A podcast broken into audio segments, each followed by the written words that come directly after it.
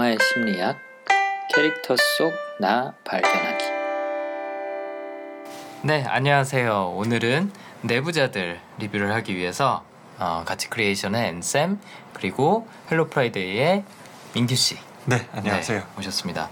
오늘은 불행히도 한병준 씨가 어, 야근을 하는 중이에요. 네, 그래서 야근. 네, 대한민국의 직장인이라면 피해갈 수 없는 야근 중이십니다. 그래서 어, 이번 녹음은 어, 저희 둘이서 오붓하게 한번 네, 다시 처음으로 돌아가는 해보시죠. 거죠. 네, 그러게요. 저희 사도 이후로 둘이서 하는 네. 거 처음인 것 같아요. 맞아요. 두 명이서 했다가 막 세 명이서 했다가 네, 네 명이서 했다가 뭐 이런저런 일들이 있었는데 다시 네, 오붓하게 네, 둘이 돌아왔습니다. 어, 내부자들 이 영화가 되게 재밌는 게 네. 예정보다 조금 늦게 개봉한 영화예요. 이 아, 그래요? 네, 영화가 어. 이병헌 씨가 스캔들이 났을 때 아, 그 네, 로맨틱한 거야. 네네네. 네, 로맨틱 그게... 성공적. 그게 났을 아... 때이 영화 촬영 중이었다 그러더라고요. 영화 보는 내내 조금씩 생각나긴 했어요. 아마 역할도 약간 비슷해가지고 네, 대부분의 사람들이 생각하지 않았을까. 아, 어떤 음. 사람은 그런 의견도 내더라고요. 이병헌 씨가 너무 역할에 몰입한 거 아니냐. 그래서 아... 그걸 현실에서 아... 했던 게 아니냐. 뭐 이런 얘기도 하더라고요. 네. 어찌됐든 간에 한창 촬영 중일 때 스캔들이 터지는 바람에 음. 개봉 시기가 늦춰진 걸로 제가 알고 있어요. 그래서 음. 맨 처음에 그 최근에 나왔던 협력 네. 네, 오픈하고 성적이 좀 안 좋아서 많이들 걱정을 했었다고 하더라고요. 음. 어, 제작진도 그렇고 감독님도 네. 그렇고 근데 지금 추위를 보면은 예. 아 뭐, 진짜 연기가 너무 잘하셔가지고 예, 19금 치고는 뭐 거의 네. 뭐 천만까지는 아니더라도 어쨌든 최소 뭐 네. 500은 넘을 것 같다, 500만 원 넘을 것 같다라는 얘기를 하더라고요. 네. 네. 아무튼 이병헌 씨도 그렇고 다른 그 조승, 출연진도 그렇고 네, 네 조승우 씨도 그렇고 마음 굉장히 많이 졸였을 네. 것 같아요. 네.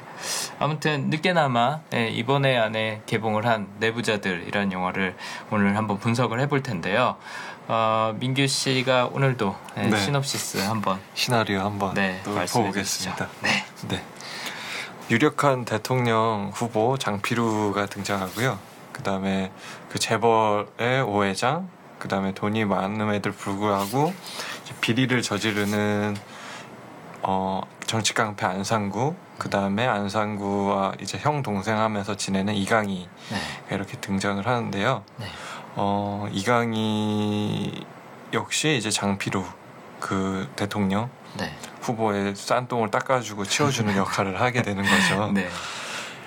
그리고 좀 더 이제 그러던 도중에 이제 그 더 큰 성공을 하고 싶었던 음. 안상구가 네. 이제 그들의 비자금 파일을 손에 넣게 돼요. 음. 근데 그로 인해서 이제 뭐 손이 잘리고 이제 페인이 되게 되죠. 음. 그래서 페인이 된 안상구가 이제 복수를 이제 준비를 하는 거죠. 네. 이제 혼자서 이제 그러나 이제 너무나 이제 완고한 거죠. 이제 장피로와 오회장 이강희를 이기기에는 이제 혼자서는 너무 음. 역부족인 거죠. 음. 그래서 이제 우장훈이 이제 검사가 이제 또 등장을 하는데 처음에는 이제 자신의 욕망으로서 이제 그들을 이제 꺾으려고 이제 등장을 해요. 네. 근데 이제 자신의 영, 욕망을 선택을 하고 이제 그들한테 이제 굴복하는 듯 하나 이제 다시 이제 반전이 생기는 거죠. 네. 그래서 부장 훈하고 이제 안상구가 짜고 치는 약간 좀 네. 그런 느낌으로 해서 이제 네. 그새 괴물을 네. 물리치는 그런 내용입니다. 어떻게 이렇게 정리를 잘 하시나요? 열심히 준비해 주신 것 같습니다. 네, 열심히 적어왔어요. 아, 이 캐릭터들이 사실 그렇게 막 복잡한 캐릭터는 아닐 네. 것 같아요. 어, 그리고 주제도 상당히 명확한 것 같거든요. 그렇죠. 네. 뭐 서로 뒤통수 치고 서로 네. 똥 닦아주는 사이고 그렇죠. 다윗 대 골리앗 네, 한 네. 사람이 큰 조직이나 아니면 괴물에 맞서서 싸우는 그런 어떻게 보면 영웅 이야기, 음. 뭐 힘과 두뇌, 뭐 약간 네. 이런 뭐 우리가 흔히 하는 클리셰들이 되게 많이 들어가 있는 네네, 영화예요, 그렇죠? 원작은 참고로 미생 네, 그 작가인 그 윤태호 네. 작가고 뭐 그래서 아직 미완이라고 하더라고요. 예, 네. 그렇다 그러더라고요. 그래서 원래 그 저기 누구지 조승우 씨가 연기했던 네. 그 캐릭터는 음. 아직은 쓰여지지 않았는데 음. 새로 만들었던 캐릭터라고 음. 그렇게 얘기를 하더라고요. 그래서 조승우 씨가 부담이 되게 많았대요. 참여하면서 아, 처음에. 네. 그 다른, 시나리오를 먼저 못 읽. 그쵸. 네. 아. 다른 캐릭터들은 다 어떻게 보면 설정이 되어 있는데 네. 조승우 씨 캐릭터는 스스로 만들어내야 되니까 음. 좀 고생을 했다 그러더라고요. 아무튼 만화에서 나오는 캐릭터 드리고 네. 주제도 굉장히 명확하고 하기 때문에 스토리는 사실은 뭐 전체를 다 저희가 알려드려도 그쵸. 아무 문제 없이 볼 수 있는 네. 영화인 것 같아요. 맞아요. 워낙 연기력으로 승부하는 네. 예, 영화이기 때문에 그렇죠. 네. 이병헌 씨가 칼을 갈고 나왔지 않나라는 생각이 음... 들 정도로 저는 너무 어, 인상 깊었던 네. 연기라고 생각을 했고 또 많은 분들이 공감을 하시더라고요. 네. 아 그리고 되게 막 이게 저도 자료를 찾아보면서 보면은 네. 되게 이병헌 씨의 그 연기력에 대한 감탄을 사람들이 엄청 하더라고요. 네, 그렇죠.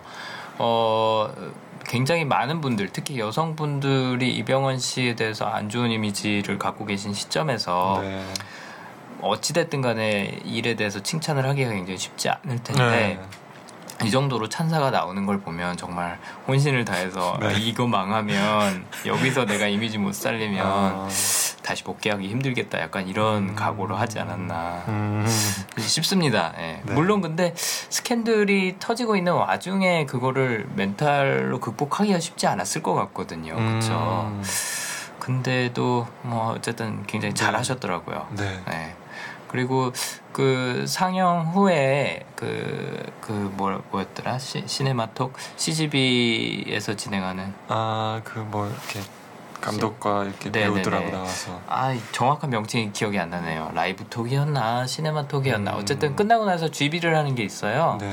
그전 전국 17개 상영관에서 음. 이제 생중계 해주는 그런 건데 이병헌 씨가 애드립을 엄청나게 많이 했다 그러더라고요 이 영화에서. 아~ 그래서 그 폭소 포인트들이 대부분이 애드립이었다고. 어, 네, 네, 이병헌 씨가. 아, 그 이슬도요?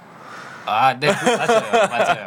참이슬도. 참이슬도. 네, 그런 것도 다 이병헌 씨 머리에서 나온 아이디어였다고. 와. 그래서 뭐 상황 설정이라든지 대사라든지 네. 이런 애드립이 굉장히 많이 반영됐다 그러는데 음. 아무튼 참 배우로서 네. 존경스러운 네. 것 같아요. 네. 네. 어, 개인적으로 굉장히 많은 스캔들에 시달리면서 멘탈이 유지하는 게 쉽지 않았을 텐데 네. 네, 아이디어들도 현장에서 굉장히 많이 내고 음. 연기도 굉장히 잘했던 그런 영화인 것 같습니다. 음.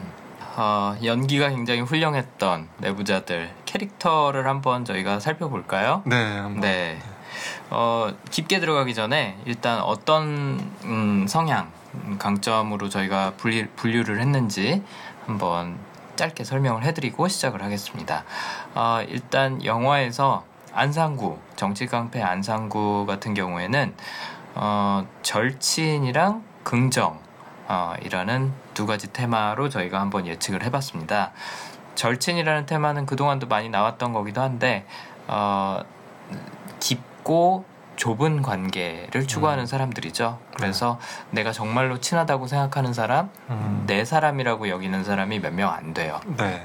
참고로 이거는 저도 굉장히 상위권에 있는 순이라서 어, 잘 이해할 수 있는 건데 내 사람이라고 생각을 하면 일단 생각을 하면 음. 끔찍하게 챙겨주는 거죠. 네. 또 굉장히 신뢰를 합니다. 음. 왜냐하면 내가 절친이라고 생각하는 내 사람이라고 생각하는 사람은 어, 내 모든 걸 공유를 하거든요. 네. 그래서 나의 뭐 밝은 면이나 좋은 면은 물론이고 나의 어두운 면이라든지 나의 트라우마라든지 뭐 안 좋은 기억, 뭐 숨기고 싶은 비밀 이런 음. 것도 다 공유하는 사이가 되는 거예요. 그 네. 몇몇 사람이랑은 그렇기 때문에 굉장히 신뢰를 하고 어, 그 사람들을 잘 챙겨줍니다. 음. 아, 그야말로 간이 간이든 네. 쓸개든 다 빼주는 그런 스타일이죠. 그래서 영화에서도 보면 안상구가 간 쓸개 다 빼주는 사람이 있어요. 네. 네. 뭐 기존의 인물 중에서는 이제 이강희 네. 아, 주간이 있고 그렇죠.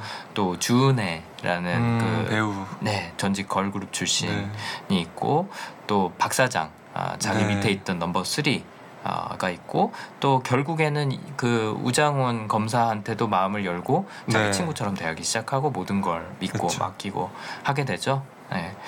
아무튼 이런 식으로 어, 다른 사람을 별로 믿지는 않아요. 근데 음. 내가 믿는 몇몇 사람한테는 내 모든 걸 열어주고 또 주고 네. 네 약간 좀 헌신하는 그런 어, 어찌 보면 의리 음... 있는 스타일 네. 네. 그렇게 생각할 수가 있을 것 같아요. 네.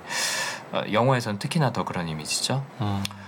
그 다음에 긍정이란 성향. 어, 긍정이란 성향은 말 그대로 네. 네. 뭐 이래도 좋고 저래도 좋고 음... 어, 어떻게 어떻게 상황이 전개되든 거기서 긍정적인 요소를 찾아내려고 하는 사람들이죠. 그래서 네. 딱히 어, 누군가를 원망하거나 이러기보다는 음. 어, 상황이 내 앞에 닥쳐오면 어, 이, 여기서 내가 얻을 게 뭔가 네. 아, 이걸 통해서 내가 뭐 즐거움을 느낄 수 있는 요소나 뭐 아니면 뭔가를 배워갈 수 있는 요소나 이런 게 뭘까를 음. 고민하는 사람들이지 어, 왜 이런 일이 생겼을까라고 뭐 이렇게 여러 번 생각하거나 곱씹거나 어, 밤에 잠 못 자는 그런 음. 스타일은 아닌 거죠.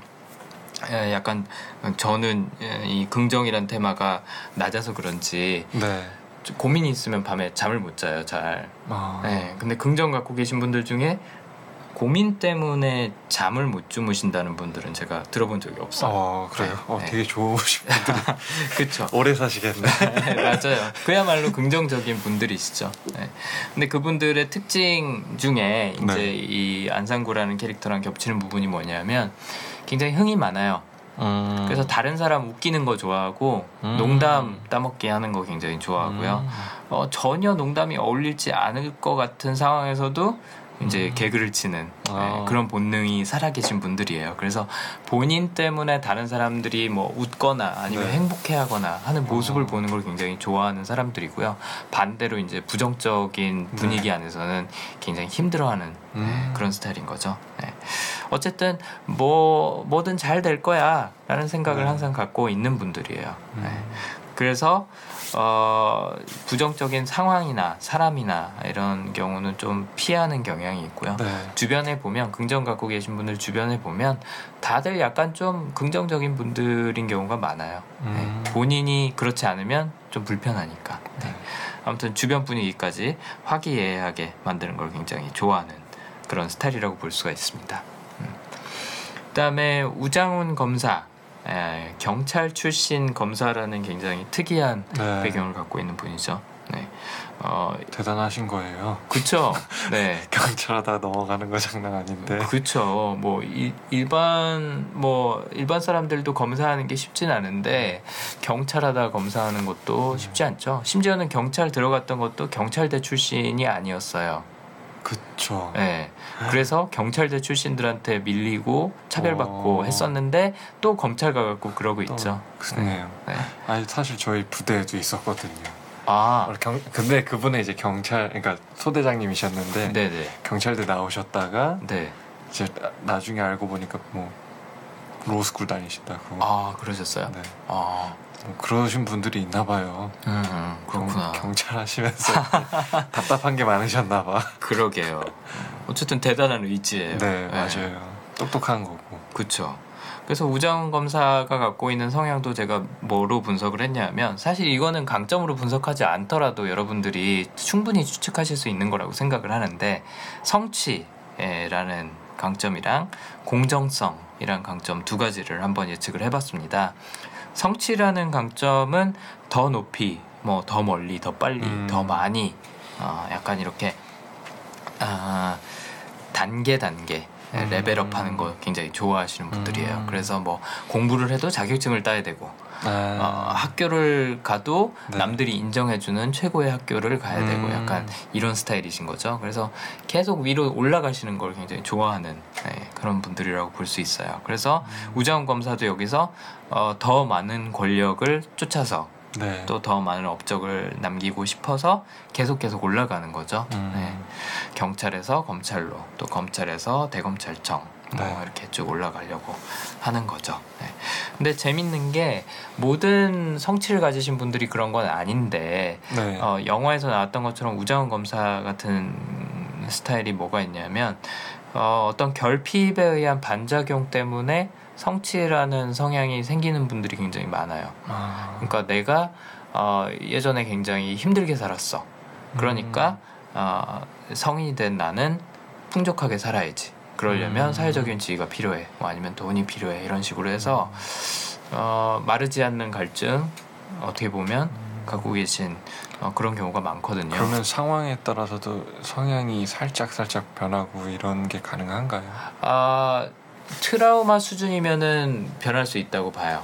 근데 보통의 경우에는 어릴 때부터 정해지는 거죠. 음. 네.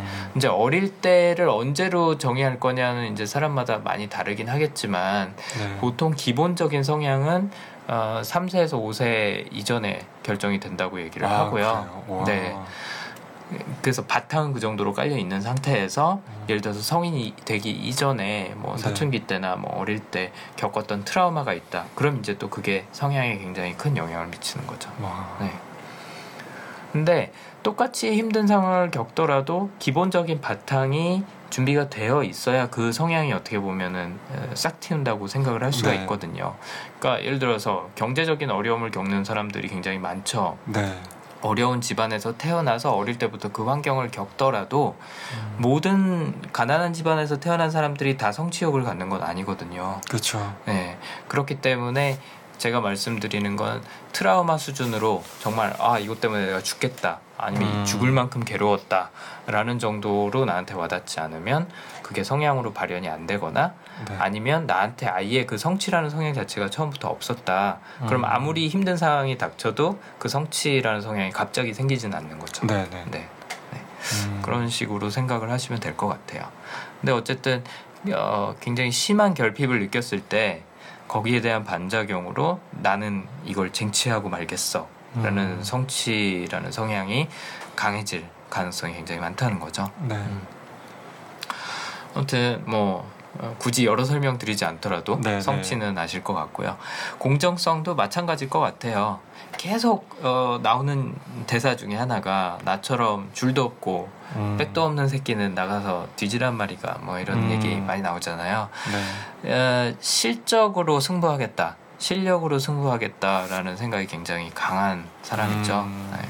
그래서 어 그러지 않았을 때 굉장히 분노하는 모습을 보면 네. 아, 이 사람 공정성이라는 성향이 강하구나라는 걸 알 수가 있고 또 비리는 절대 허용하지 않겠다라는 어, 모토는 일단 갖고 있어요. 네. 근데 본인 스스로도 그거를 타협을 할까 말까 항상 좀 고민을 하고 흔들릴 맞아요. 때도 있긴 한데 어쨌든 음, 본인이 믿는 신념은 어, 법 앞에서 모든 사람이 평등해야 된다. 네. 네 심지어는 밥 먹다가 네. 남상구한테 네. 헌법을 읊어주죠. 네, 네, 맞아요.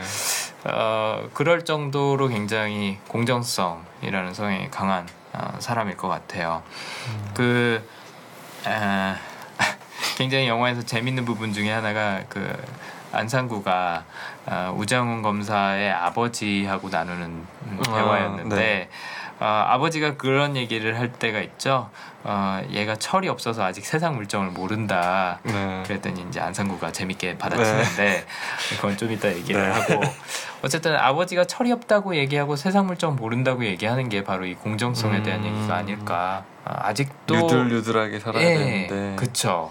이런 세상에서 너무나 곱게 사는 거 아니냐. 음.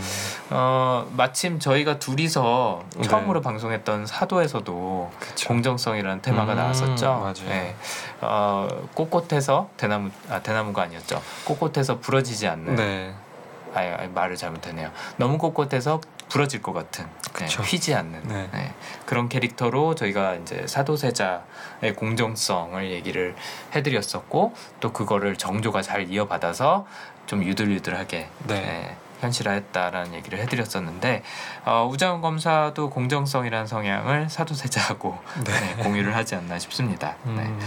그래서 어, 이 두 가지 성향 한번 음, 이따가 어, 영화 스토리를 쭉 한번 네. 복습을 하면서 어, 분석을 해보도록 하겠습니다. 네.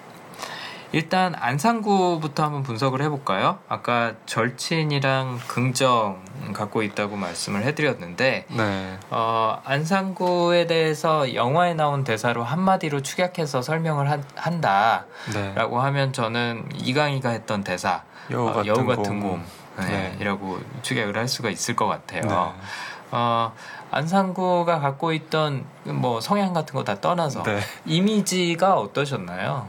딱 저 그건 거죠. 되게 네. 겉으로 봤었을 때는 네. 되게 막 빠르고 막 네. 그렇게 막 머리 딱 써가지고 딱딱딱딱 잘 할 것 같은데 네. 딱 까보면은 구수한 느낌이 맞아 맞아 까보면은 왠지 허술하죠. 네. 네. 아 나름 머리 쓴다고 썼는데. 그니까요. 네. 멍청한 건 아닌 것 같아요. 네. 머리를 돌릴 줄은 아는데 치명적인 약점 즉 그 고민 정의죠. 이유가 네, 네, 말씀하신 대로 정이죠. 네, 아까 절친이란 단어로 설명을 했었는데 어, 자기가 믿는 사람을 너무 믿는 거죠. 네, 네. 맞아요. 이강희 같은 경우에도 마찬가지고 아무튼 구수한 면 어, 첫 등장부터 굉장히 확연하게 드러나는데요. 네. 그 미래자동차 전 재무팀장을 이제 신문하러 컨테이너 사이 네, 네, 막 네. 들어갈 때 차에서 내리자마자 부하한테 케이크를 건네줘요. 아 맞아요. 네, 아니 뭐 부하가 뭘 챙겨주는 것도 아니고 네. 어 조직의 보스가 네. 당시에는 이제 회장이라고 불리던 사람이 맞아요. 차에서 내리자마자 부하한테 케이크를 주면서 마누라 어, 주라고. 네, 마누라 주라고. 그리고 어, 돈도 꽂아놨으니까 네. 꽃다발도 챙겨주라고 뭐 이런 얘기를 하죠. 그랬더니 부하가 그런 얘기를 해요. 충성심 생기셔 그러면. 아, 네, 그렇죠. 아, 회장이 챙겨주는데. 네. 아, 참. 뭐 요즘 같은 세상에 상사가 부하 직원 그쵸, 케이크 하나 챙겨주기 힘든데 맞아요. 아무튼 부하가 그걸 받고선 어, 목숨을 바쳐 충성하겠습니다. 뭐 이런 식으로 네. 얘기를 하니까 아, 안상구가 그러죠. 목숨은 네 마누라한테 바치고 시키는 네. 일이라 잘해. 에, 이게 안상구의 절친이라는 네. 그 가치관이 반영이 됐던 것 같아요. 나도 내 사람만 챙기니까 음. 너도 네 사람이나 잘 챙겨라. 쓸데없는 데다 목숨 바치지 음. 말고 결국에는 마누라가 네 사람 아니냐. 네. 어, 그런 얘기를 하는 것 같아요. 네. 그리고 이제 그 신문을 하러 들어가면서 네. 어, 노래를 하면서 들어가죠. 네. 네. 때리기 전에 약간 그 저기 신문 받는 입장에서 굉장히 어, 공포스럽죠. 공포스러울 텐데 어 공포심을 주기 위해서 뭐 노래를 부르고 이런 스타일이 아닌 것 같아요. 네. 제가 봤을 때 이 사람은 정말로 흥이 나는 것 같아요. 네, 그래서 흥이 나갖고 노래를 하면서 연장 들어가고 고르면서 네, 연장 고르면서 들어가고 어, 되게 일을 즐기는 아주 네. 모범적인 깡패죠. 맞아요. 네. 그러니까 영화에서 그렇게 약간 좀 공포 분위기를 조성하는 깡패들은 많이 나오긴 했었는데 아 이렇게 정말로 자기를 즐기는 것처럼 네. 보이는 사람은 처음 봤던 것 같아요. 네. 정말 이게 일상이고 네. 즐거운 것처럼. 되게 막 진지하거나 뭐 아니면은 되게 무섭거나 네. 무게 잡거나 이런데. 그렇죠. 여기는 더 무서워요, 근데. 맞아. 맞아. 그래서 그 어, 손 있는 부분을 막 어, 내리치잖아요. 네, 깜짝 놀랐어요. 네, 깜짝 놀랐는데 저도 알고 보니까 못이 튀어나왔구먼 하면서 옆을 치고 있었던 거죠. 음. 그래서 그 부분 보면서 아, 이 사람 정말 긍정 굉장히 음. 강하구나. 흥도 많고, 네. 농담 따먹기 하는 것도 좋아하고, 음. 자기가 신문하려는 사람한테조차 그쵸. 농담을 하는 거죠. 네. 그래서 이 장면에서 안창구가 갖고 있는 그 두 가지 성향은 다 나온 것 같아요. 음. 이제 어, 뭐그 장면이 몇 개 지나가고. 어 미래자동차 회장. 네. 그게 별장인지 아니면 본인 뭐 사옥인지 주택인지는 네. 모르겠는데 사옥이 아니고 네, 네. 사옥은 아니겠죠. 그쵸. 네, 설마 자기 집 자기 집. 네. 자택에서 네. 그 파티를 하는데 어 작년인가 재작년인가 그 정치인들 성접대 네, 그 비리 터졌었죠. 네, 성접대가 아니라 섹스 파티라고 네. 노골적으로 얘기를 해야겠네요. 섹스 파티 그 스캔들이 한번 터졌던 적이 있는데 그거를 뉴스로 봤을 때는 별로 상상이 안 갔는데 이 장면 보니까 아 저렇게 놀았겠구나 네. 싶더라고요. 정말 충격적이었어요. 그러니까 더 심하게 했을 거 아니에요. 영화니까 좀 그쵸. 그래도 점잖게 한 건데. 네. 아, 아 장난 아니네. 정말 이렇게 노골적으로 네. 그 정치인들의 이면을 음. 뒤집었던 영화가 있을까? 아, 아, 적어도 한국에서는. 아 이거를 보고 난 다음에는 네. 뉴스를 보거나 이럴 때 음, 음. 연상이 되는 거예요. 정치인들을 볼 때마다. 맞아요. 엉덩이가 같구나 쟤 이런 거. 제막 서로 싸우다가 막 네. 뒤에서 아, 다시 앞에서 TV 나올 땐 다시 막 친하게 지내고 이러면은 뭐 한 번 뭔 거래가 있었구나 뭐 네. 이런 거 맞아요 믿을 수 없는 세상이 된 거죠. 맞아요. 그래서 아 그러겠지라는 생각은 항상 네. 했었는데 막상 시각적으로 이걸 보니까 어, 임팩트가 컸어요. 너무 충격적이었어요. 굉장히 불편하더라고요. 네. 네. 맞아요. 아, 괜히 제가 잘못한 것도 없는데 네, 막 보면서 약간 좀 불편하고 네. 막 식은땀도 나고 그랬습니다.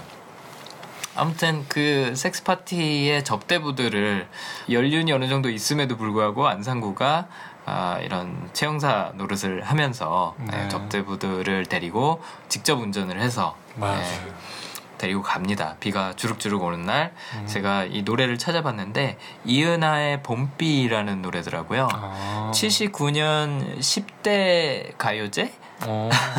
에 아, 서 데뷔했던 어. 어. 노래래요. 이은하 씨라는 네. 가수분이 아, 저는 몰랐어요 이 영화 전에는. 네. 근데 이번에 이거 이제 리뷰하면서 음. 찾아봤더니 목소리가 허스키하고 되게 매력 있으세요. 어. 근데 79년에 10대 때 이거를 네. 처음 데뷔를 하는 노래였더라고요. 어, 아무튼 기회 되시면 네. 유튜브에서 한번 찾아보세요. 어, 찾아보겠습니다. 네, 이은하의 봄비라는 노래인데 어, 또 흥이 많다는 걸 보여주면서 네, 긍정이라는 아, 성향을 보여주면서 음. 또 노래를 부르면서 들어가죠. 들어가서 네. 비가 오는데 제가 정확히는 기억이 안 나는데 네. 우산을 씌워주고 있었던 것 같아요. 접대부들 내리는데. 음, 어 저는 갑자기 기억이 안 나네요. 네. 네. 아 다시 보시분 다시 보시는 분들은 저희한테 말씀을 해주시면 감사하겠습니다. 아무튼 접대부들 우산을 씌워주고 또 비도 오는데 얼른 들어가. 약간 음. 이런 식으로 챙겨줘요. 네. 그래서 그걸 보면서도 아 저 사람이 어, 자기가 데리고 있는 접대부들 그래도 저런 따뜻한 말 한마디라도 해주는 네. 그런 꽤 정이 많은 사람이구나 음. 그런 생각이 들더라고요. 네. 그래서 아까 말씀드린 그 절친이란 테마 내 네. 사람 챙기기 네. 굉장히 강하지 않았나 하는 장면이 그 섹스 파티였습니다. 네. 근데 불행히 또 그 섹스 파티에서 나오다가 나오다가 한마디 잘못해가지고 그쵸. 아 근데 그 뒤에 있던 그 상무인가 네네네. 그 사람 되게 무섭더라고요. 어, 표정으로. 영화에서 네. 제일 무서운 캐릭터가 아니었나 싶어요. 네. 이강인은 약간 좀 소름 돋게 무서웠고 네. 이 상무라는 사람은 굉장히 뭐라 그럴까 폭력적인 네. 네, 폭력의 극치를 보여주는. 아 그냥 아예 약간 그 영혼이 없는 사람. 예, 예, 예, 맞아요, 맞아요. 그냥 아예 악 예. 그런 느낌이었어요. 맞아요. 약간 대부에서 말론 브랜도가 아. 했던 그런 역할 같은. 음. 아무튼 그 상무한테 결국은 손목이 잘리죠. 네. 네. 그 잘리는 이유가 어, 이강희도 그 미래자동차 비자금하고 네. 관련이 네. 있는데 불행하게도 이강희한테 그 비자금 관련 정보를 아 형님 나 이거 거죠. 이거 네. 생겼다 하고서 막 자랑하면서 네. 갖다 주는 바람에 네, 화를 입죠. 네. 그래서 손목이 잘리고 아주 바닥 인생 흉내를 내면서 아, 칼을 그렇죠. 갈면서 살게 되죠. 네. 네. 어, 그 영화 그 선전할 때 보면 굉장히 멋지게 차려입고 깔끔한 이병헌의 모습과 네. 또 굉장히 후줄근하고 머리를 기른 이병헌의 네, 모습이 그쵸. 나오잖아요. 그래서 저 두 사람은 도대체 무슨 관계일까? 1인 2역을 하는 건가? 음... 뭐 이런 생각을 처음엔 했었는데 알고 보니까 네, 알고 보니까 아, 다시 바닥으로 돌아갔던 네, 음... 네, 안상구였더라고요. 아무튼 바닥으로 돌아간 안상구가 복수를 꿈꾸면서 이제 작전을 짜죠. 네, 음... 작전을 짜는 게 이 섹스 파티하고도 네, 연관이 있죠. 그렇죠. 어, 정치인들, 정치인 그다음에 기업인들의 비리를 밝히기에 아, 또 언론인이 얽혀 있죠 참 이강희 음. 씨. 어, 그 사람들의 비리를 밝히기에 가장 좋은 건 이 섹스 파티의 영상을 네. 찍어오는 거다라는 이제 작전을 세우고 어, 예전에 자기 애인이기도 했고 또 자기 소속사 옛날에는 뭐 연예 기획사까지 네. 했다 그랬죠. 네. 안상구가 연예 기획사를 할 때 그 소속으로 있던 어, 걸그룹의 멤버 어, 전 음. 멤버 주은혜라는 캐릭터 그쵸. 어, 하고 이제 차 안에서 어, 만나서 작전을 어, 논의를 합니다. 네. 근데 저는 이 장면에서도 어, 이 안상구의 절친이 굉장히 잘 보였다고 생각이 들었던 게 뭐였냐면 음.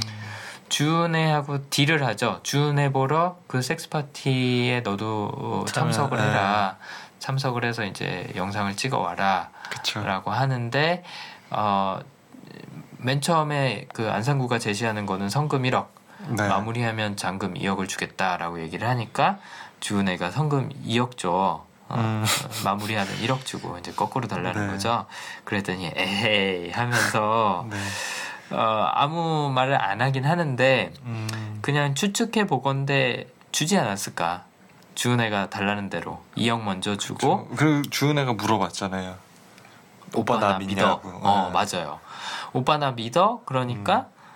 그때도 또 아무 대답도 네. 안 해요. 아무 대답도 안 하는데 어, 음, 믿는다는 뜻이겠죠. 그렇죠. 믿는다는 뜻이죠. 왜냐하면 그 박사장이라는 또 다른 여자 얘기를 해요. 음. 두 명을 투입을 하는 거죠 작전에. 네. 근데 그 박사장이라는 사람한테는 혼자 음. 들어간다고 얘기를 네. 하고 주은혜한테는 너네 둘이 들어가는 거다라고 그쵸. 얘기를 해주죠. 박사장의 정체까지는 안 알려주지만 음. 적어도 둘이 들어간다는 얘기는 해줘요. 그쵸. 그만큼 박사장보다는 주은혜를 훨씬 더 믿고 신뢰한다는 네. 거죠. 네. 그렇죠. 그래서 이거 자체가 내 사람 음. 챙기기 아니었나. 그래서 나중에 그 안상구가 통장으로 이렇게 건네주잖아요, 잔금을. 네. 그때 거기에는 1억이 찍혀 있지 않았을까. 음. 네, 저는 그렇게 한번 예상을 해봤습니다. 네. 네. 아무튼 내 사람 챙기기 굉장히 잘하는 사람이고 흥도 많고 네. 네, 농담 따먹기도 잘하는 사람인데 어그 많은 분들이 이 영화를 보고 배가 고파졌다는 말씀들을 네, 하죠. 저도 엄청 배가 고파졌어요. 그 옥상에서 저도 가, 그렇게 먹어보고 싶더라고요. 아 그러세요?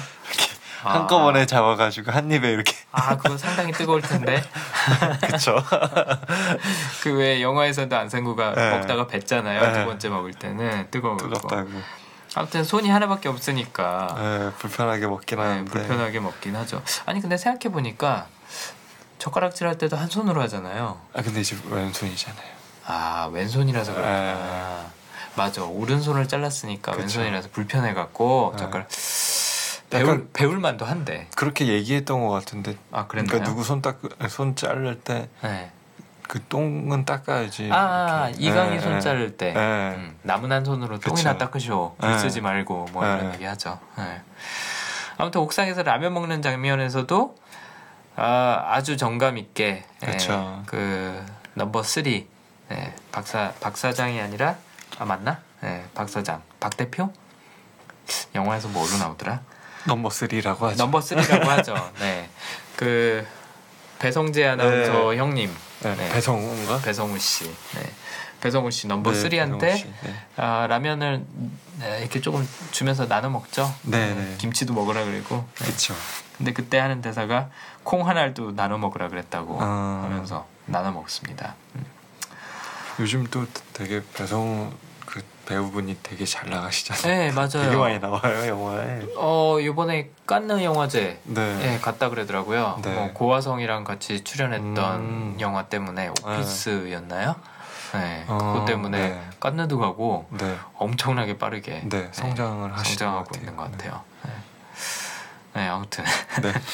어, 조폭 영화에서 뭐 이렇게 술 마시고 뭐 음식 먹고 뭐 이렇게 우정을 나누고 하는 신들이 많이 나오긴 하는데 음. 옥상에서 라면 먹는 장면도 좀 그런 네, 네. 먹방에 이제 하나가 역사를 쓰지 네. 않았나 굉장히 아이코닉한 장면으로 남을 것 같아요. 네. 아 그리고 또 이제 아까 말씀드렸던 것처럼 이병헌 씨가 애드립을 발휘했던 음. 장면 중에 정말 빵 터지는 장면이 있었죠. 음. 그게 이제 모텔 씬. 어, 네. 다 웃더라고. 정말 그건 너무 너무 웃겼어요. 음. 그 화장실부터. 그 화장실도 네. 어, 원래는 그 밑에는 가려져 있었다 그러더라고요. 그러니까 아~ 위에만 반투명이고 밑에는 이렇게 뭐가 붙어 있었는데 아, 띄었대요. 이, 이병헌이 이거 띄자. 네. 아예 그냥 다 보이게 네. 그냥 완전 그냥 통일리로 하자라는 네. 제안을 해서 그게 반영이 된 거래요. 어. 근데 감독이 아, 투명 유리는 좀 무리일 것 같다. 네. 반투명으로 하자라고 네. 타협을 본 게 이제 영화에 나왔던 장면이라 음. 그러더라고요. 그래서 어, 현장에서 그걸 제안하는 바람에 음. 3, 4시간 정도 지연이 됐었대요. 음, 그렇죠. 그걸 붙여야 되니까. 그렇죠. 그래서 이병헌 씨가 되게 어, 노심초사 했었다 그러더라고요. 음. 아, 사람들이 이거 안 웃으면 어쩔까. 음. 이렇게 세네 시간 스탭들 다 시간 지연시켜가면서 했는데. 고생했는데. 아무튼 죽도록 맞아 터졌어요. 네. 그 저기 미래자동차 상무 일당한테. 네. 그리고 검사한테는 깨어나자마자 무슨 신문 음, 받고 네. 동물 취급 받아요. 네. 뭐 깡패야 뭐 소리 들으면서. 네. 그리고 뭐 너 얘기 안 하면 깜빵에 쳐넣을 거야. 뭐 이런 협박 당하는 와중인데 어, 화장실에서 네. 어, 소주 먹고 싶다고 네, 네. 우정원 검사한테 얘기를 하죠. 근데 대사는 원래는 거기까지래요. 아. 근데 이병헌 씨가 애들이 나와가지고 후레쉬 네 이병헌 씨가 애들이 울쳤던 게 바지 이렇게 네. 발목에다 걸친 상태로 이렇게 이렇게 네. 기어 나와갖고 이슬로 사오라 그래 후레쉬로 그렇게 얘기를 하는 게 음. 아 정말 너무 너무 웃겼어요 지금 네. 생각해도 웃긴 것 같아요 네. 네. 그래서 아니 어떻게 사람이 이렇게 네. 긍정적일까 참고로 저희가 긍정의 아이콘 얘기할 때그 음. 그 마션의 마크 와턴이 같은 얘기했었잖아요. 어, 네. 네. 그 캐릭터 생각하시면 될 것 같아요. 음. 모든 상황에서 농담 따먹게 하고 긍정적으로 생각하고. 음. 네. 이 사람 살아온 인생이나 아니면 지금 영화 속에서 겪고 있는 네. 상황을 봤을 때 절대 긍정적일 수 없는 상황이거든요. 네 맞아요. 그렇죠. 그 아, 근데 옆에 이런 사람이 있으면 되게 기분은 되게 좋을 것 같네요. 네 맞아요. 아 근데 또 맞아요. 되게 짜증 날 수도 있네. 시도 때도 없이 농담하니까. 네. 그 굉장히 대조되는 캐릭터가 문득 떠올랐는데 네. 그 신세계. 신세계. 네. 신세계에서 이정재 캐릭터 있잖아요. 아. 이정재가 사실 뭐 대부분의 영화에서 그렇게 막 웃기는 역할로 나오지는 않았던 것 같은데 아무튼 그쵸. 이정재는 항상 긴장해 있죠. 네. 네. 항상 긴장해 있고 항상 심각하고 암살에서도 약간 좀 심각한 느낌이잖아요. 네, 맞아요. 아 얼마 전에 누가 이정재 그 성대모사 하는 걸 봤는데 웃겨 죽는 줄 알았는데 뭐였지? 아무튼 음. 어, 신세계 이정재하고는 완전 반대예요. 그렇네. 신세계에서 굳이 비슷한 캐릭터를 찾자면 약간 좀 황정민 음. 하고 비슷한 캐릭터라고 볼 수 있겠죠. 이러면서 네. 그렇죠. 아무튼 신세계에 나왔던 황정민이랑 아. 오히려 더 비슷한 캐릭터죠. 네, 이정재랑은 거의 음. 막 완전 딴판이고 마션에 나왔던 마크 와튼이랑 네. 비슷한 긍정이라고 볼 수 있겠습니다. 아, 아무튼 그 상황에서도 네. 네 소주 브랜드까지 네. 명시를 하면서 네, 긍정적인 면모를 보여주고요. 그다음에 또 신문을 받는 과정에서도 어, 그 아까 말씀드린 절친이란 테마를 굉장히 확고하게 예, 음. 계속 어필을 해요. 어 이제 사실 뭐 깡패가 네. 무슨 형님이냐 뭐 그쵸. 말이 형님 동생이지 피를 나는 음. 형제도 아니잖아 뭐 이런 대사를 나중에 안 저기 누구지 음. 우장훈 검사가 네. 하기도 하는데 형님하고 나는 거시기해 하면서 맞아요. 네. 내 사람은 확실하다 끈끈하다라는 걸 계속 강조를 하죠. 그렇죠. 근데 문제는 그 험한 세상 보험도 없이 어떻게 살겠어라고 말을 하면서도 그쵸, 보험을 믿죠. 너무 허술하게 들은 거예요. 맞아요. 네, 보험은 믿을 수 있는 데다 들어야 되는데 너무 어, 그 본인의 절친 테마가 강하기 때문에 음. 내 사람이다라고 한 번 생각하면 간쓸게 답해주는 거죠, 네. 그렇죠? 그 이강이 주간한테 어 별의별 거 다 해줬어요. 음. 뭐그 애들 네, 유학비 네, 보내주고 아빠, 네, 뭐 맞아요. 저기 뭐야 뭐 집도 사줬다 그랬나? 뭐 아무튼 네, 뭐 네. 그리고 뭐 일 잘 되면 나중에 땅도 명의 유강이 네. 앞으로 돌려주겠다 뭐 이런 얘기까지 엄청 하면서 부자인가 봐요. 그러게요. 숨겨둔 돈이 많이 있나 봐요. 네. 아무튼 어 본인 사람이라고 자기 사람이라고 굉장히 잘 음. 챙겨주려고 음. 어, 또 믿고 신뢰하고 음. 하는 모습을 보여줍니다. 네.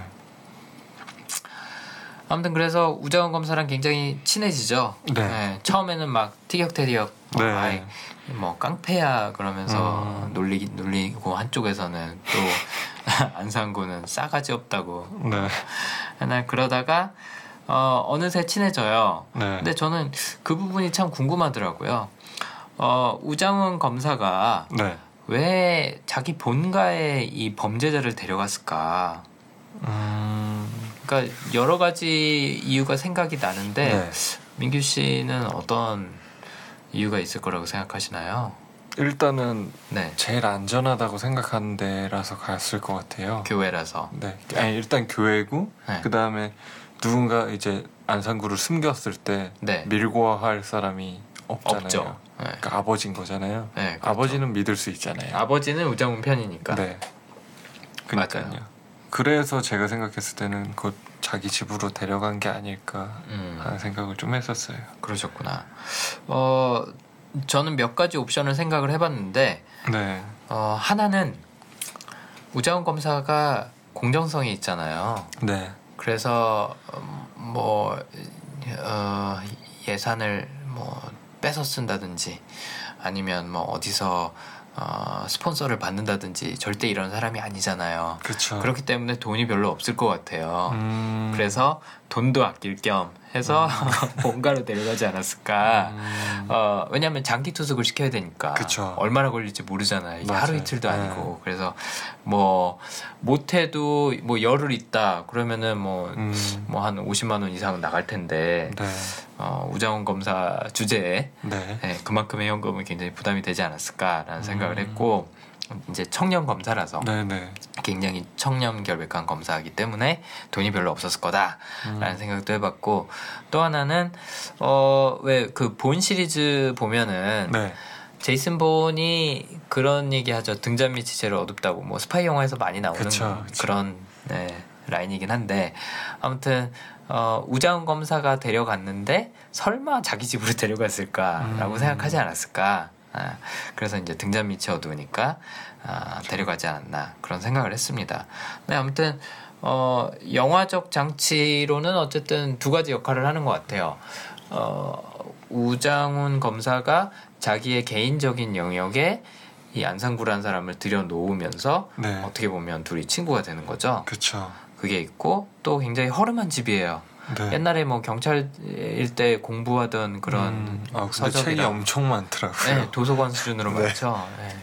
그래서 그런 모습을 보여주기 위해서 음. 어, 굉장히 어, 가난하고 또 어렵게 공부했던 사람이다라는 네. 걸 보여주기 위해서 또 어렵게 공부한 걸로만 끝난 게 아니라 아직도 어렵게 살고 있잖아요 부모님은 그쵸. 검사 정도 됐다 대한민국에서 그럼 음. 어떻게든 돈 만들어서 아버지 집도 번듯하게 해드렸을 것 같은데 그쵸. 얘는 선, 아직도 선도 또 들어올 수도 있는 그쵸. 거고 좋은 데서 네 근데 얘는 아직도 이 모양 이 꼴이다라는 걸 음. 보여주기 위해서 본가로 가지 않았나 음. 영화적 장치로는 네, 그렇게 음. 생각을 해봤습니다. 아무튼 절친을 갖고 있는 안상구에게 음, 우장훈 검사의 본가로 가서 네. 가족을 만난다는 건 굉장히 큰 의미를 갖고 있는 거거든요. 그렇죠. 아, 얘가 나를 친구를 생각하구나. 네, 친구를 생각하는구나. 믿는구나. 음. 왜냐하면 솔직히 얘기해서 그쵸. 깡패에다가 지금 뭐 아무도 못 믿는 상태에서 어, 떨렁 아버지만 네, 네. 남겨놓고 왔다 그러면은 뭐 아버지를 해코지할 수도 있는 거고 맞아요. 도주할 수도 있는 거거든요. 그쵸. 근데 우정원 검사는 그냥 남겨두고 나와요. 음. 출근해야 된다고. 음. 네. 그런 걸 보면서 안상구가 아 얘가 날 많이 믿는구나. 음. 아버지도 되게 대단하신 것 같은 게 네. 허락을 하잖아요. 허락도 하고 뭐 밥도 잘 네. 먹으라고 막 챙겨주고 자기 아들 욕도 하고 네, 아들 욕도 해주고 제가 철이 없다고. 네. 어. 아버지가 되게, 아버지가 되게 큰 역할을 하신 것 같아요. 제가 봤을 때. 그 저희 뭐 사도 얘기할 때도 이런 주제 많이 얘기했었는데 결국은 그런 뭐 바른 생각을 갖고 계신 부모님 밑에서 컸기 때문에 음. 어, 우장훈 검사도 이렇게 청년 결백한 검사가 되려고 노력을 하지 음. 않았을까. 음. 그런 생각이 들더라고요. 그 네. 아버지의 그 아들이지 않을까. 음. 네. 아버지가 어쨌든 굉장히 정 많고 굉장히 네. 티 없어 보이죠. 그렇죠. 네, 맞아요. 아무튼 둘이서 친구가 되는 바람에 이제 그 숨기고 있던 그 비자금 파일 네. 네, 원본을 이제 넘겨주죠. 넘겨주게 되는데 그 장면도 되게 재밌었던 게 뭐냐면 마루에서 밥 먹다가 넘겨줘요. 그쵸. 저 목에서 이렇게 띡 떼가지고. 네. 목걸이 하고 있던 게 알고 보니까 그 USB 비자금, 파일, 네. 비자금 파일이었어요. 근데 재밌는 게 십자가더라고요. 네. 네. 그건 뭐를 위할까? 이게 패션으로서의 아. 십자가일까 뭘까 그런 생각이 들었었는데 어, 아무튼 이런 대사를 하면서 넘겨주죠. 어, 우리 아버지가 죽기 전에 그러더만 뭐 상구야 음. 착하게 살아라 하늘이 다 보고 있은게 음. 이런 이제 대사를 하는데 서로 어떻게 보면은 밑바닥까지 다 보여주고 음. 어, 네. 우장훈 검사 입장에서는 자기가 가장 어, 사적이라고 생각하는 공간과 사람까지 다 안산구 앞에다가 거죠. 보여준 네. 거잖아요. 서로 그렇게 밑바닥까지 다 깐 사이기 때문에 절친이. 절친이라고 인정을 하는 장면이 음. 아니었을까. 안상구가 정말로 정의심에 불타는 그런 캐릭터는 아닌 것 같아요. 네. 그러니까 마음은 굉장히 여리고 정도 많기는 한데, 그렇죠. 정의가 네. 있진 않죠. 정의로운 사람은 아니거든요. 네. 여기서 왜 비자금 파일을 넘겨줬을까? 음. 저는 그거는 우자원 검사를 친구로 생각하기 시작하기 때문이 아닐까. 그렇죠. 네. 다 주니까. 그 친구면. 네, 그렇죠. 친구면 다 주는 사람이니까. 음. 아 그래서 뭐 그런 얘기도 하죠. 이걸 넘겨주고 나서 이제 감옥에 가야 된다는 걸 이제 알게 되잖아요. 음, 그렇죠. 알게 되고 나서 아, 내가 원하는 건 복수지 정의가 아니요. 음. 아, 라는 얘기를 하죠. 네. 에, 방금 전 네. 마, 마지막인가 그런 얘기도 하는 것 같아요. 네. 여기까지면 됐어. 이 정도면 내가 뭐 이렇게 다 한것 아, 같아. 그러니까 네. 어떻게 보면 그 또 정이거든요. 복수를 끝까지 안 해요. 맞아요. 네, 그래가지고 네. 그러면 이제 또 나중에 또 세력 키우면 또 위험해지는 거잖아요. 음. 그러니까 당할 수밖에 없는 삶을 사는 것 같아. 맞아. 깡패치고 너무 착해. 심지어는 어떻게 이... 올라갔나 싶기도 하고. 어 맞아요. 그 의문도 저도 들더라고요. 아니 네. 이런 성격으로 회장까지 했어. 네. 아니 물론 이제 밑에 사람들 잘 챙겨주니까 네. 따르는 사람은 많았겠지만. 그렇죠. 아 네, 결코 막 음. 뭐라 그럴까 엄청난 카리스마를 보이는 그런 스타일은 아닐 것 같은데. 네. 어찌됐든 간에 그 이강희한테 전화를 걸죠. 네. 네 전화를 걸어서 아 막 어떻게 네, 나한테 이럴 수가 있냐고 형님 어떻게 나한테 이럴 수가 있어 막 음. 이런 얘기를 하죠. 그쵸. 왜냐하면 세상에서 유일하게 믿었던 몇 사람이니까 음. 몇 사람 중에 하나니까. 근데 그 전화를 끊을 때 아까 음. 민규 씨가 말씀하신 대로 여전히 또 정많은 모습을 보여줘요. 음. 물론 멘트긴 하지만 날씨도 추운데 몸 조심하소 이러면서 이제 음. 끊거든요. 참 끝까지 끝까지 어, 복수도 끝까지 안 하고 그쵸.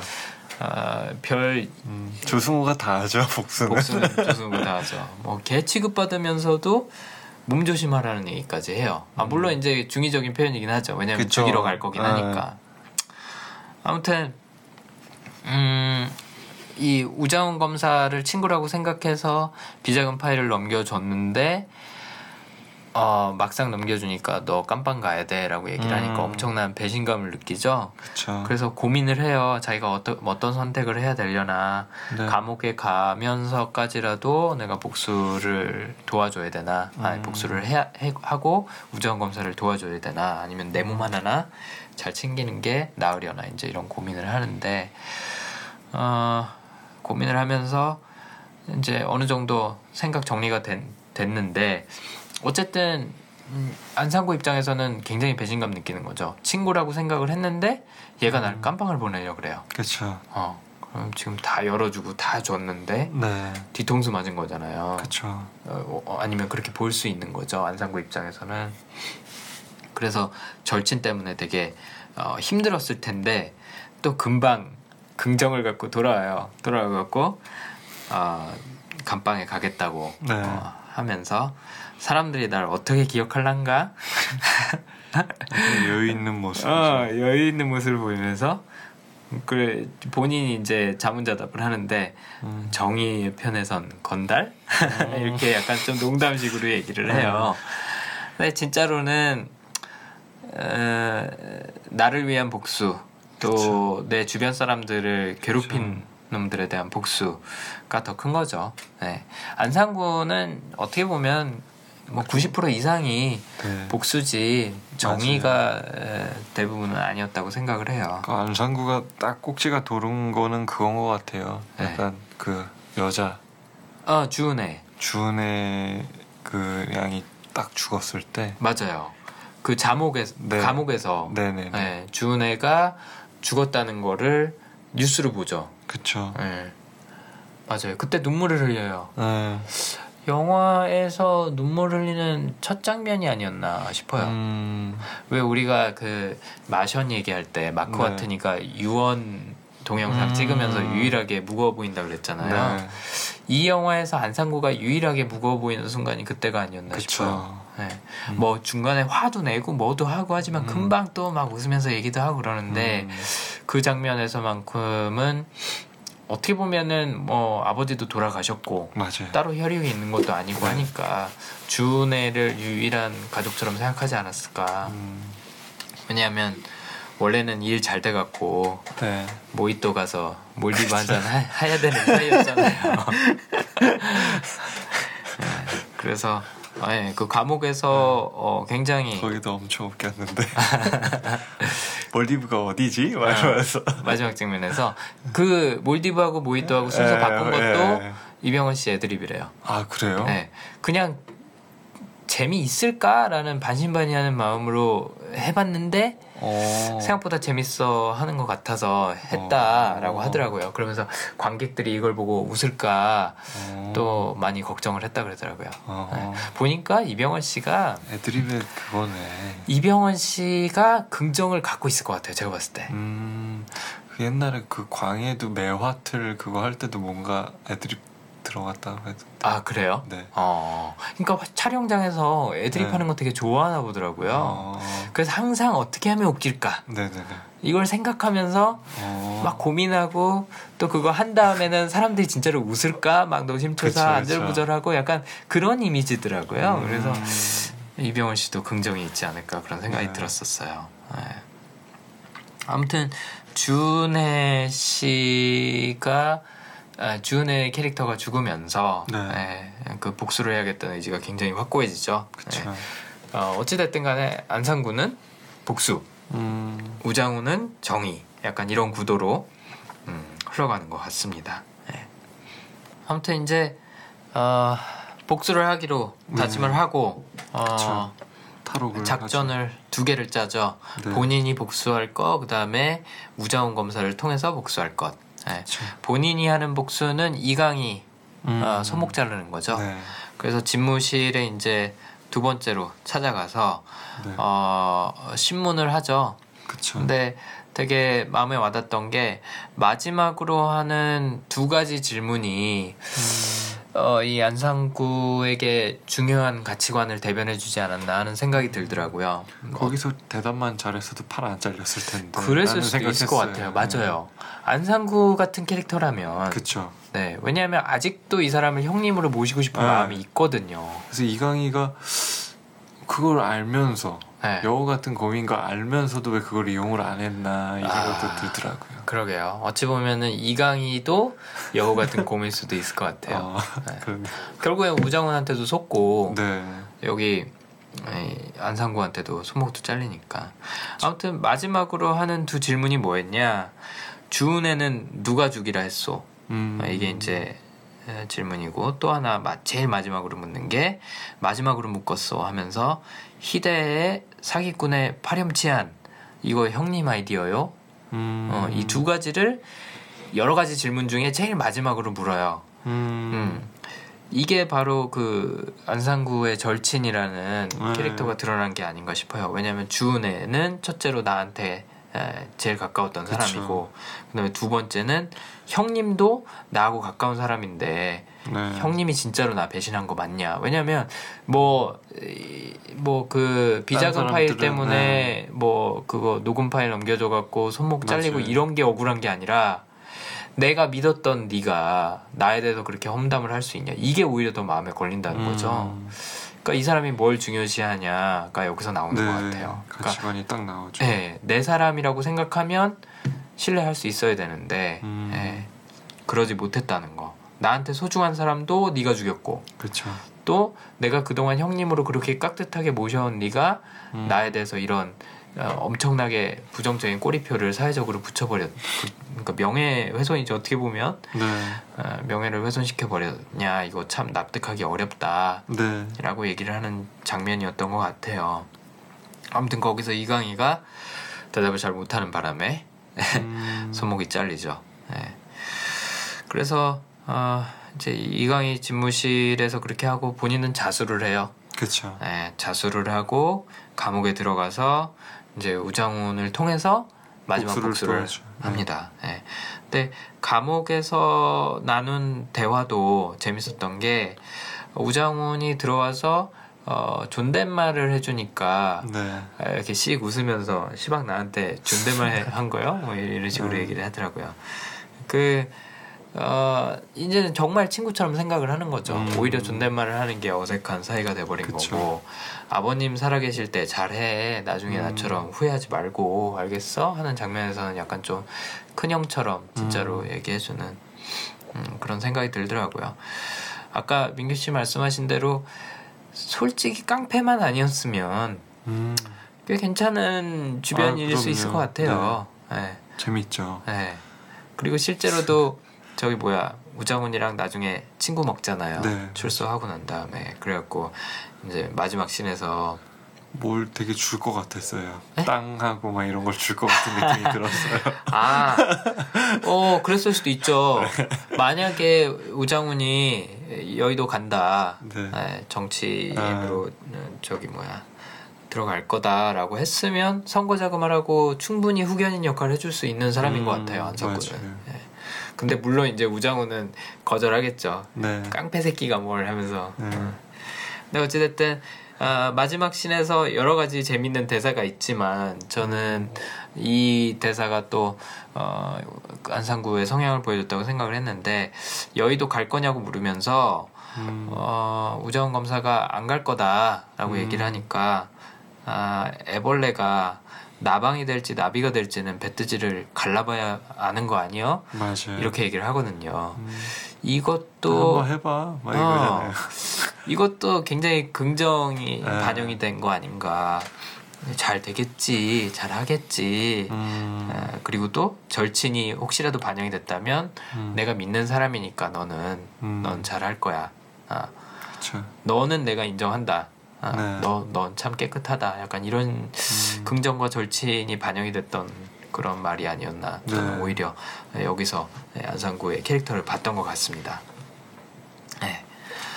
자 이번에는 그러면 우정훈 검사 캐릭터 한번 분석을 해볼까요? 네. 아까 성취라는 성향하고 공정성 이런 성향 사이에서 약간 좀 갈등하는 그런 음. 캐릭터라고 말씀을 드렸었는데 어, 몇몇 장면을 좀 중점적으로 볼까 싶어요. 왜냐하면 안상구가 사실은 이 내부자들의 메인 캐릭터가 아닌가 저는 그렇게 생각을 했거든요. 네, 우장은 약간 좀 도와주는 역할인 거고. 네. 네.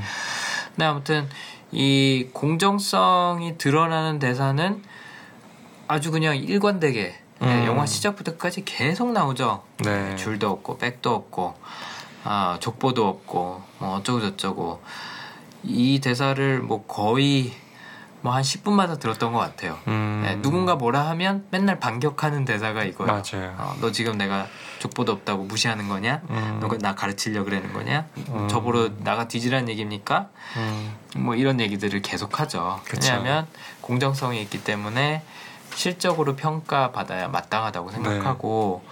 또 공정하지 못한 처사에 대해서는 굉장히 분개하는 네, 음. 사도세자처럼 그쵸. 붕괴하는 그런 스타일이었죠. 그래서 뭐 회식 자리에서 어, 처음에 이제 등장했을 때 승진이 누락됐다고 통보를 받죠 부장검사한테 네. 그 장면에서 어뭐 상사 앞에서 좀 화를 내요. 네. 이 부장검사는 솔직히 좀 짜증날 네. 수도 있을 것 같다는 생각이 들더라고요. 어, 한국 사회에서 이뭐 네, 없으니까 족보가 없으니까. 족보도 없고. 이게 굉장히 서러운 일이긴 한데 부장 검사 입장에서는 또 도와주기도 뭐하고 그쵸 도와주기도 뭐하고 또 자기보다 한참 후배인데 음. 얘가 자꾸 막 틱틱거리고 하니까. 네. 그래서 어, 승진 누락됐다고 얘기 듣고 나서 어, 나만큼 충성하는 놈 있습니까? 어? 줄도 없고 백도 없는 나 같은 거지 새끼는 나가 뒤지란 말입니까? 하면서 굉장히 음. 과격하게 본인의 상사한테 얘기를 해요. 네. 이걸 보고서 아 진짜 얘도 진짜 세상 물정 모르는구나. 음. 원래 캐릭터 설정 자체가 좀 약간 좀 털털하긴 네. 하지만 그래도 약간 좀 겁이 없어요. 네 맞아요. 음. 어, 믿는 구석도 없는데 음, 아, 겁도 없고 네, 공정성 때문에. 네. 그러니까 이걸 하죠. 그렇죠. 그러니까 윗, 사람들을 건들죠. 맞아요. 어 만약에 공정성이란 테마가 이 정도까지 강하지 않았다고 한다면 복수 계획도 세우지 않고 말씀하신 대로 성취를 위해서 타협을 네. 했겠죠. 네. 근데 아무튼 뭐 미래자동차 재무팀장은 쓰레기 중에 쓰레기고 막 오징어 음. 머리 던지고 그쵸. 자기 부장 검사 상사한테도 막막 욕하면서 어, 나보러 뒤지라는 겁니까? 막 이런 네. 얘기도 하고 하죠. 그리고 또 뭐 기자들도 막대해요. 네. 그 기자 한 명이 왜그 음. 건설사 조 사장이랑 네. 청탁 만남을 주선을 하잖아요. 식집에서. 네. 그러니까 또 뭐 족보도 없는 쌍놈이라고 가르치는 거냐 뭐 이런 얘기도 하고 나중에 음. 또 부장 검사한테 좌천됐다는 네. 통보 듣고도 나보러 지금 굴러먹다가 지방으로 가라는 거냐 음. 당신도 저기 장피루처럼 될 거냐 막 이런 얘기했다가 싸대기도 맞죠. 네. 네. 아무튼 참 겁 없고 네. 예, 예, 철도 없고 그쵸 예. 옆에 있으면 힘들 스타일이죠. 그쵸 예, 고문관 역할을 스타일인데 말씀하신 대로 철이 없기 때문에 네. 어, 정말 가능했을 것 같아요. 음. 네. 아무튼 그 아까 저희가 언급했던 모텔 씬 모텔 네. 씬에서 어, 안상구가 농담하는 와중에 에, 우장훈은 그런 얘기를 하죠. 어, 너는 뭘 원하냐? 너 복수 원하는 거 아니냐? 음. 아, 난 정의를 원한다. 네. 대한민국 검사니까. 네. 아. 어, 이 대사를 할 때 본인도 킹기는 구석이 조금은 있었을 거예요. 그쵸. 그러니까 완전 그 공정성으로 네. 돌아섰던 건 아닌 상태니까. 아, 그 얘기를 듣고 안상구가 그러죠. 정의? 음. 대한민국에 아직도 그렇게 달달한 게 남아 있던가? 음. 그러니까 긍정을 갖고 있는 안상구 입장에서는 뭐 환경을 어떻게 바꾸려고 노력하기보다는 그냥 음. 적응해서 음. 사는 편인 거잖아요. 그렇죠. 네, 근데 우자훈 검사는 끝까지 정의를 지키겠다라고 네. 본인 스스로도 아직 100% 믿지 않는 말을 하는 거죠. 네. 네. 아무튼 그래서 어, 흔들리는 마음이 조금 있긴 하지만 어쨌든 음, 정의를 추구하다 보면 출세는 네. 자연스럽게 되지 않을까 약간 이런 생각으로 움직이는 것 같더라고요. 네. 그래서 이제 본가로 아까 얘기했던 것처럼 안상구를 데리러 갑니다. 아, 아, 데리고 갑니다. 이제 마루에서 같이 안상구랑 밥을 먹다가 네. 안상구가 그런 질문을 해요. 이게 참 영화에서 핵심적인 질문인데 장피루를 잡고 싶은 진짜 이유가 뭐예요? 음... 그러니까 아 자기가 경찰로 근무할 때 힘들었던 얘기를 막 하죠. 네. 어, 제주는 곰이 부리고 돈은 떼놈이 음. 벌었다. 어, 경찰대 출신 아니라고 뺑뺑이만 그쵸. 돌렸고 그래서 검찰에 왔는데 이번에 또 족보가 문제네. 음. 어, 실적 졸라 쏴봤자 뭐하노. 어, 나처럼 족보도 없고 백도 없는 놈. 내 같은 새끼는 나가 뒤지세요. 음. 대한민국 참 위대한 나라야. 막 이런 음. 대사를 하는 부분이 있는데 어찌됐든 본인이 그 추구하는 가치인 공정성이 위배되는 경험을 수시로 하면서 사는 거예요. 그렇죠? 그렇죠. 네. 돈 없다고 피해 보고 백 없다고 음. 피해 보고 족보 없다고 피해 보고 하니까 그걸 타파하기 위해서 바로 잡기 위해서 어 이제 장피루를 잡고 싶다라는 네. 어떻게 보면 진솔한 대화를 하는 거죠. 네, 맞아요. 음. 그래서 중간 중간 계속 흔들리긴 하지만 네, 음. 결국은 음, 정의를 어, 추구하는데 성공을 하는 것 같아요. 어, 그리고 아까 말씀드렸던 그 헌법 네. 제 11조 1항이더라고요. 찾아보니까 모든 국민은 법 앞에 평등하며 누구든지 성별, 종교, 사회적 신분에 의하여 정치적, 경제적, 사회적, 문화적 생활의 모든 영역에 있어서 차별을 받지 아니한다. 아, 이 대사를 읊는 걸 보고 음. 마음이야 어쨌든 우장훈 검사는 정의를 정말로 추구하고 싶은 사람이구나 간절한 사람이구나 이런 생각이 들더라고요. 네. 네, 만약에 공정성이라는 그 테마를 우장훈 검사가 알고 있다면 이렇게 배치처럼 차고 다니지 음. 않았을까 네. 그런 생각이 들었습니다. 네. 네. 아무튼 출세도 하고 싶은 건 맞는데 네.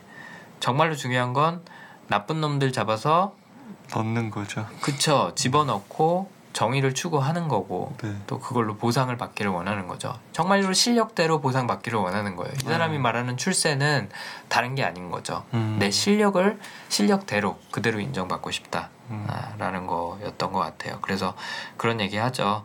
어, 나쁜 놈들 잡아서 출세하고 싶다는데 네. 그게 잘못됐어? 어, 그런 얘기를 음. 하는데 어, 출세욕을 엿볼 수 있으면서도 아, 이 사람한테 정의가 굉장히 중요하구나 네, 잘 보였던 그런 장면인 것 같습니다. 어, 이 단계에서 한번 민규 씨한테도 여쭤보고 싶어요. 네. 민규 씨라면 네. 이 상황을 어떤 방법으로 어, 해결하셨을 것 같아요? 우장훈이 추구하는 그런 정의, 네. 공정성 어, 이었을까?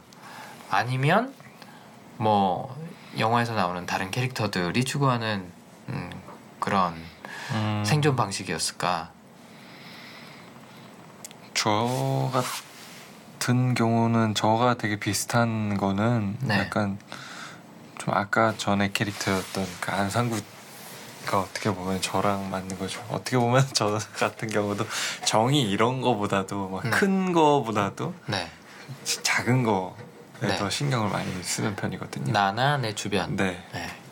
그래서 주변이 잘 되고 내가 음. 잘 되고 약간 네. 이런 거에 신경을 쓰지 네. 막 정의로운 세상 막 이런 거를 위해서 막 이제 그런 마음이 네. 사실은 좀 많이 부족하니까 제가 아, 그게 이제 본질적인 해결책이라고 생각을 하시는 거죠. 내 주변부터 잘 챙기고 네. 나부터 잘하는 게 그쵸. 본질적인 해결책이다라고 생각을 하시는 거죠.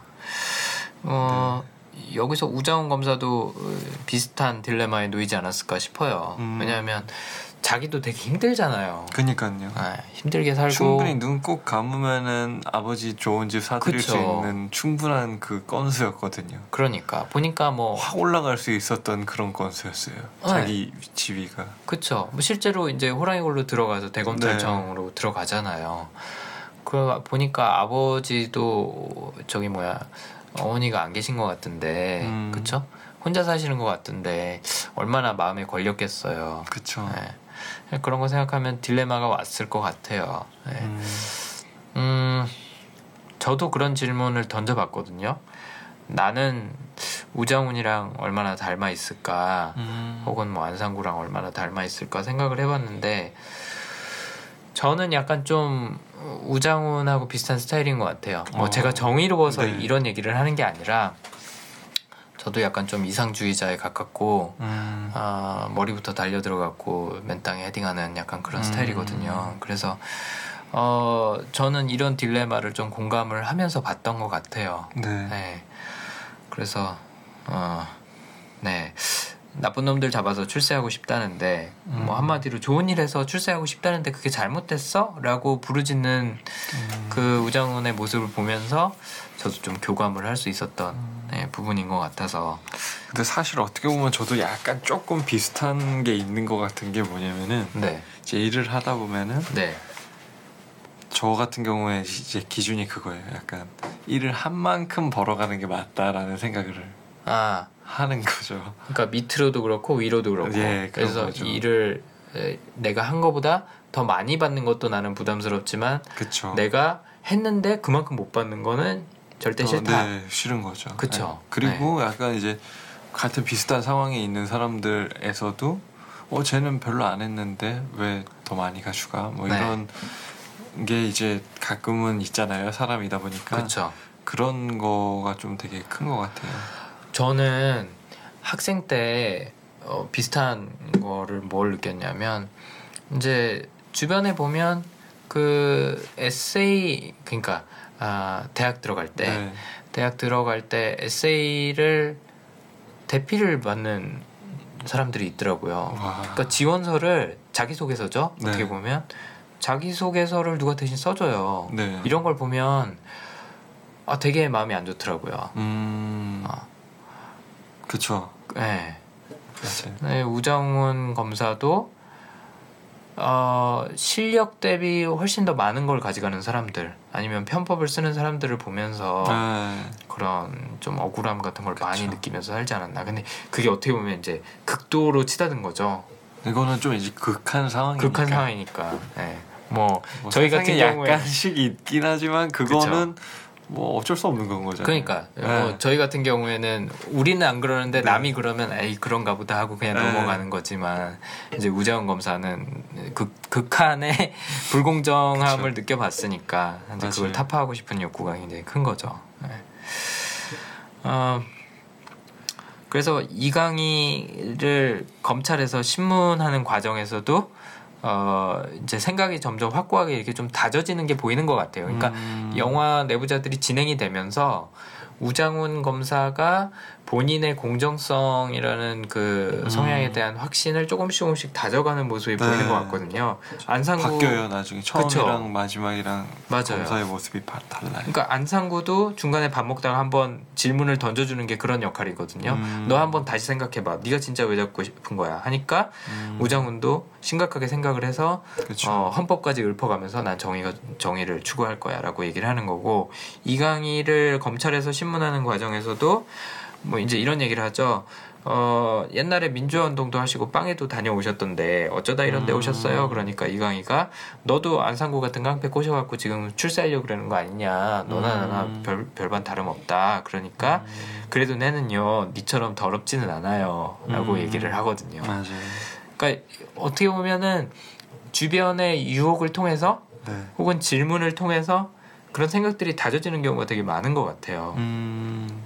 아, 나 이건가? 저건가? 네. 내가 원하는 게 뭐지? 네. 라고 고민을 하고 있는 와중에 누가 한번 물어보는 거죠. 음... 야, 민규야, 너 이거 어떻게 할 거야? 음... 라고 하면 대답을 해야 되잖아요. 그렇죠. 그러다 보면 정리가 되는 거죠. 네, 정리를 하고 아 맞아, 내가 진짜로 원하는 건 이거구나. 음.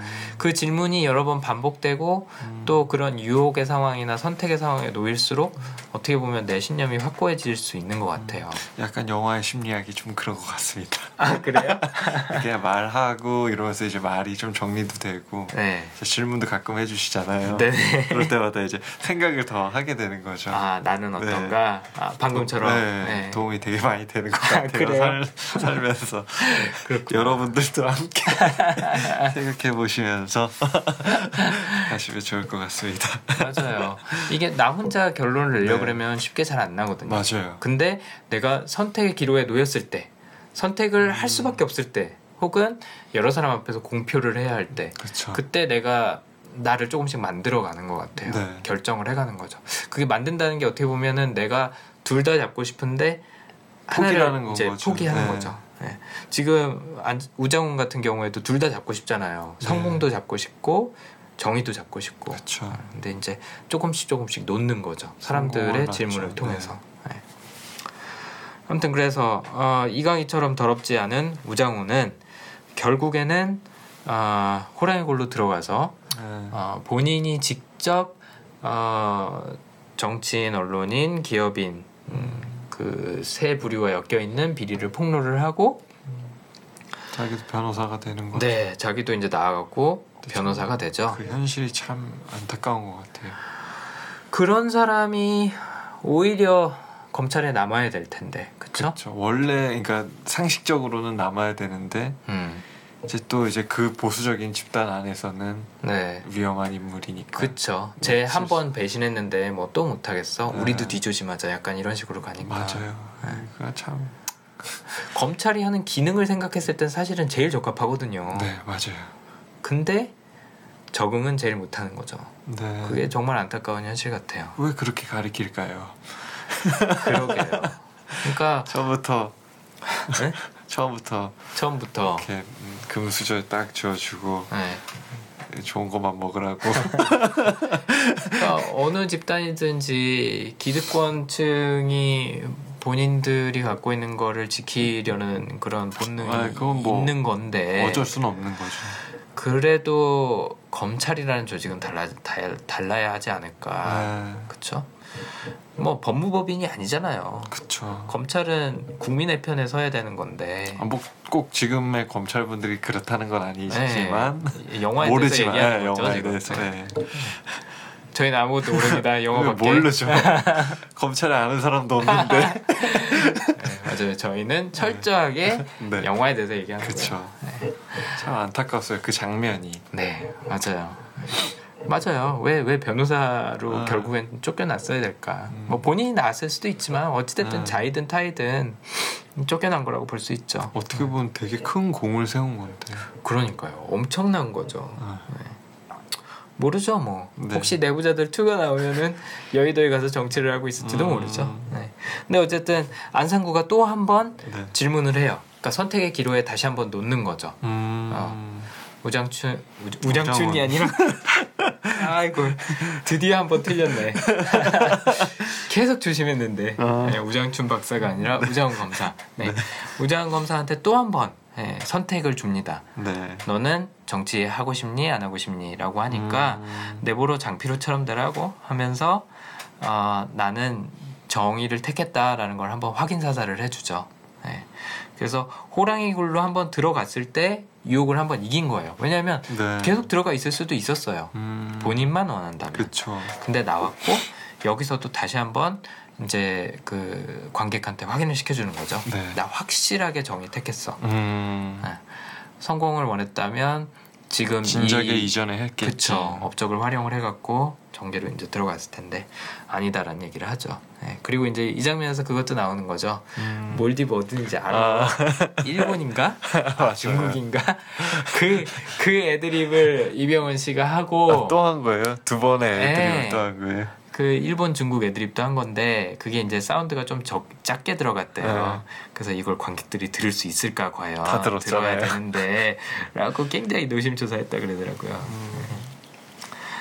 아무튼 어, 정의하고 어, 성공 네. 아까 저희가 말씀드린 성취랑 공정성이라는 성향과 성향 사이에서 고민했던 우장훈 검사 음. 그 다음에 어, 절친 과 긍정이라는 테마 때문에 네. 계속 어, 네. 어찌 보면은 어, 다리가 잡혔던 그쵸. 네, 깡패 안상구 네, 로맨틱한 깡패죠. 음. 네, 로맨틱 깡패 안상구 이 두 캐릭터가 굉장히 대조가 잘 됐던 것 같습니다. 어떻게 보면은 그 스토리 상으로는 네. 일반적인데 그 캐릭터 설정이 되게 잘 되어 있는 것 같아요. 아, 이 윤태호 작가가 보면 네. 굉장히 탄탄한 캐릭터를 잡아요. 음. 미생에서도 그랬잖아요. 어, 네 맞아요. 뭐 겉으로 보이는 모습도 그렇지만 그 사람들이 네. 하는 대사, 말투, 행동 이런 게 굉장히 일관적이거든요. 네. 윤태호 작가가 잘하는 연구 되게 잘 많이 하신다고 네, 맞아요. 네. 제일 어, 특징 중에 하나가 뭐냐면 현실적이라는 거. 네. 현실에 기반한 인물들을 베이스로 조사를 음... 해서 그걸로 이제 작품을 만들기 때문에 이런 탄탄한 캐릭터가 나오지 않을까. 음. 분명히 이 아, 깡패 안상고도 네. 어, 윤태호 작가가 조사했던 인물 중에 하나일 거고 음. 이 우정 검사도 그렇지 않았을까. 음. 네. 그러니까 특징을 굉장히 잘 잡아낸 거죠. 네. 아, 너무 캐릭터를 강하게 만들어냈지만 잘 썼어요. 일관성이 있어요. 네. 네. 잘 썼어요. 맞아요. 맞아요. 어찌됐든 말씀하신 것처럼 캐릭터가 네. 굉장히 탄탄한 네. 네, 영화였고 그, 게 어떻게 보면 이 영화의 성공 요인이 되는 것 같다는 생각이 네, 맞아요. 많이 들더라고요. 맞아요. 탄탄한 캐릭터였기 때문에 그거를 제대로 연기해줄 배우가 필요했던 거고 마침 또 너무 잘 골라 우리나라에서 제일 잘 나가는 네. 연기 연기파 배우들만 세 명을 모은 거죠. 네. 어, 정말 이병헌이 글쎄요 이병헌 씨가 한 다른 70% 80%는 끌고 가지 음, 않았을까. 다른 배우가 막 생각은 안 나요 사실. 맞아요. 끝나고 나면 이병헌 씨 주로 네. 생각나죠. 조승우 씨도 물론 평소처럼 연기 네. 잘하긴 했지만. 그쵸. 이병헌 씨 카리스마가 워낙 음. 강했던 것 같아요. 너무 자연스러웠어요. 네. 네. 그냥 본인 같았어요. 그러니까요. 그래서 아까 어떤 분이 말씀했다고 하는 것처럼 네. 아 이병헌이 너무 캐릭터에 몰입해갖고 전직 걸그룹 출신이라는 아. 스캔들이 났던 게 아닌가 뭐 이런 얘기도 나오고 하더라고요. 네. 아무튼 어, 캐릭터가 탄탄하고 음. 또 연기도 너무 어, 좋았던 내부자들. 네. 네, 간만에 아, 너무 괜찮은 영화. 마지막에 또 유쾌하게 딱 끝나고. 그쵸. 아, 뒤끝이 딱 좋잖아요. 맞아요. 그 부분에 대해서 뭐 실망하신 분들도 있다 그러더라고요. 아... 네, 좀 너무 이상적이지 않냐. 음... 현실에서 과연 저럴 수 있을까. 너무 그냥 음... 좋게 좋게 끝낸 거 아니냐. 뭐 이런. 안 좋게 끝났죠. 변호사가 됐는데. 아, 뭐 그렇긴 한데. 그래도 해피엔딩이잖아요. 아, 그런 거에 대해서 좀 못마땅해 하시는 분들도 계시긴 한데. 네. 어찌됐든 굉장히 유쾌한 영화였어요. 그렇죠. 이 우미노 감독도 좀 고민을 했었다 그러더라고요. 엔딩을 음... 놓고 네. 해피 엔딩으로 갈까 아니면 현실적인 엔딩으로 갈까. 근데 네. 영화 그 엔딩 이전에 나오는 내용들이 굉장히 무겁고 음... 어, 또 너무 좀 씁쓸하기 때문에 네. 끝은 그래도 좀 어, 기분 좋게 예, 음... 끝내는 편을 선택했다는 얘기를 들은 것 같아요. 그렇죠. 만약에 안 좋게 끝났으면은 되게 그래 좀 우울했을 것 같아요. 네, 그쵸 맞아요. 그래도 영화에서나마 이렇게 좀 대리 만족을 느끼는 네. 맛에 또 영화 보러 가는 거잖아요. 그쵸. 그쵸. 네. 아 그래서 어쨌든 음, 연기파 배우들이 이끌었던 아주 탄탄한 시나리오의 네. 내부자들 어, 아직 흥행이 어, 한창이죠. 죽지 않을 것 같아요. 네. 한창일 것 같아요. 그래서 한번 지켜보면 좋을 것 같습니다. 자 그러면 내부자들 어, 이 정도에서 마무리를 하고요. 네, 네. 저희는 다음 영화에서 어, 찾아뵙도록 하겠습니다. 네, 고생하셨습니다. 수고하셨습니다. 네, 감사합니다.